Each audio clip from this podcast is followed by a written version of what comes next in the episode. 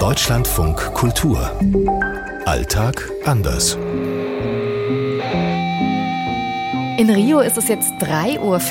Hier in Neu-Delhi ist es 12.10 Uhr. Es ist 7.40 Uhr hier in Rabat. 8.40 Uhr in Johannesburg. In Prag ist es 7.40 Uhr. Heute Flohmarkt.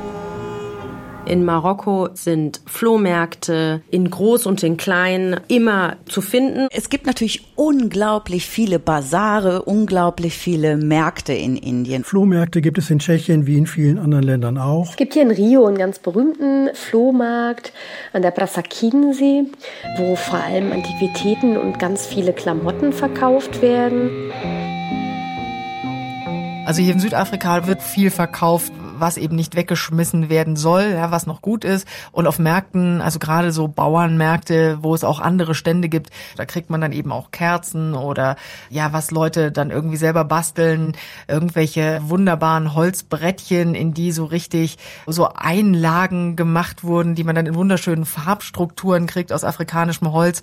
Die sind dann ja auch nicht wirklich gebraucht, aber da äh, bekommt man auch eine Menge tolle Sachen, die man kaufen kann. Das sind auf keinen Fall private Leute, die in Indien sich sich dahinstellen würden und jeden Samstag dann irgendwie aus dem Keller Sachen zusammenräumen und irgendwas verkaufen. Dann sind das schon wirklich immer Händler. Es werden auch Second-Hand-Sachen verkauft. Es gibt ganze Basare, wo wirklich so viele alte Schrauben liegen, wo man denkt, die sind zum Teil schon so verrostet. Wer würde die in Indien eigentlich noch jemals kaufen?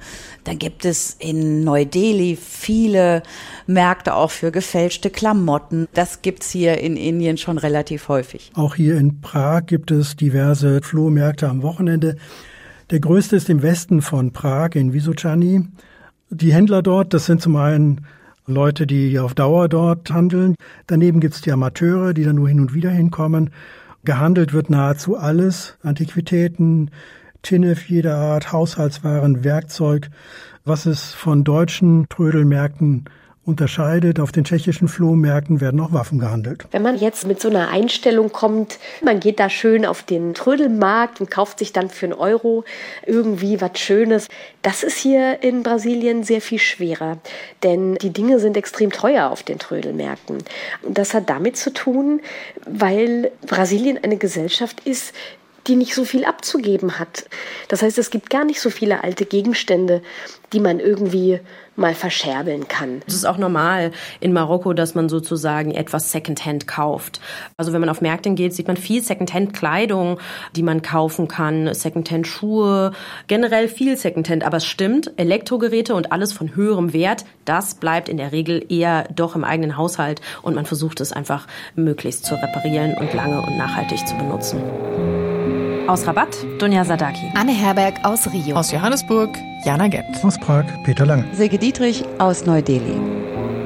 Ich habe einen Lieblingsmarkt hier in Neu-Delhi, wo alte Sachen wieder neu aufgemöbelt werden. Regale, Tische, Stühle und man auch zusehen kann, wie die Sachen da wieder neu aufgemöbelt werden im wahrsten Sinne des Wortes. Und das ist das, was ich hier in Indien auch noch so wertschätze. Also es ist noch gar nicht so diese komplette Wegwerfgesellschaft.